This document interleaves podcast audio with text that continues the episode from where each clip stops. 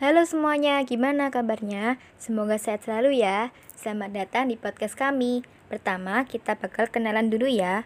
Oke, kenalin. Nama aku Zikri Orcani. Oh iya, aku nggak sendiri nih. Ada dua temanku yang bakal nimbrung juga.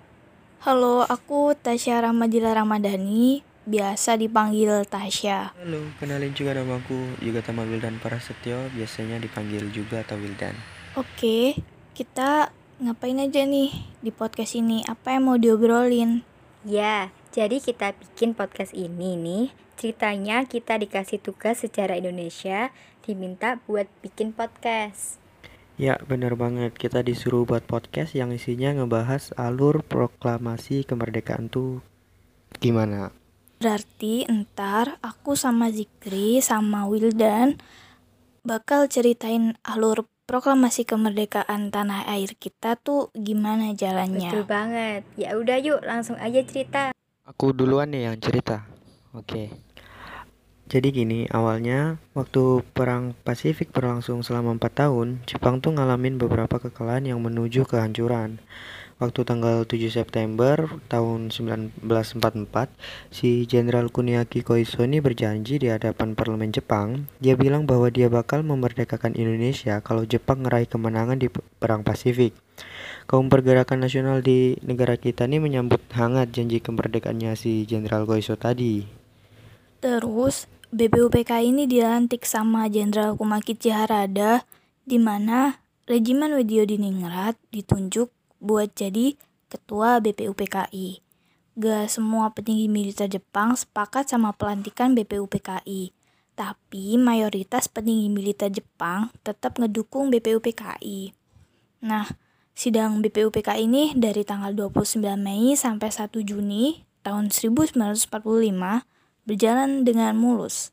Dan setelah sidang dua kali, Kerja BPUPK ini berakhir dengan baik sesuai harapannya Jenderal Kumakichi Harada.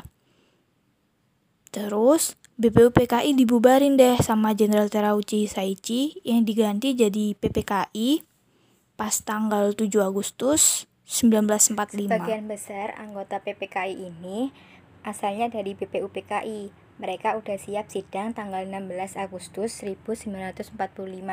Nah, waktu tanggal 12 Agustus 1945 nih, si Soekarno, Hatta, sama Rajiman Widyodiningrat nih terbang ke Dalat, Vietnam. Di tengah-tengah kabar pengeboman Hiroshima sama Nagasaki di Jepang, Jenderal Hisaichi Terauchi, penglima Angkatan Perang Jepang di Asia Tenggara, menyambut kedatangan mereka di Dalat. Jenderal Terauchi bilang bahwa PPK itu bisa segera mem proklamasikan kemerdekaan Indonesia. Dan akhirnya mereka semua senang karena kemerdekaan udah di depan mata. Nah, pada tanggal 15 Agustus 1945, Jepang nyerah tanpa syarat dong ke sekutu dan terjadilah kekosongan kekuasaan di Indonesia.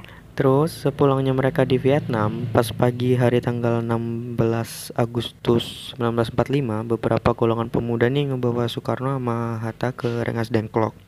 Pemuda-pemuda ini mendesak Soekarno sama Hatta biar mereka bisa segera ngeproklamasiin kemerdekaan Indonesia. Jepang udah menyerah kata para pemuda. Terus si Soekarno terkejut dong. Tapi Soekarno enggak nih buat memenuhi permintaan para pemuda karena menurut Soekarno Hatta proklamasi kemerdekaan itu harus melalui rapat PPKI dulu. Golongan pemuda akhirnya mulangin mereka ke Jakarta pas sore harinya.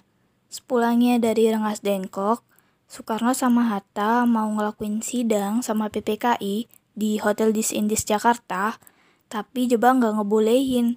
Akhirnya perubahan situasi gara-gara Jepang larang tadi, Soekarno sama Hatta ngarahin rapat persiapan kemerdekaan ke rumah perwira Angkatan Laut Jepang, yaitu Laksamana Maeda.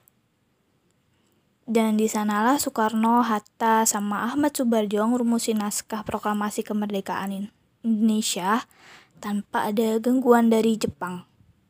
Lalu si Soekarno ngebacain hasil tulisan teks tadi di depan anggota PPKI sama pemuda di serambi rumah. Dan semua sepakat sama isinya. Lalu hari bersejarah itu tiba. Soekarno ngebacain naskah proklamasi kemerdekaan Indonesia di depan banyak orang di rumahnya.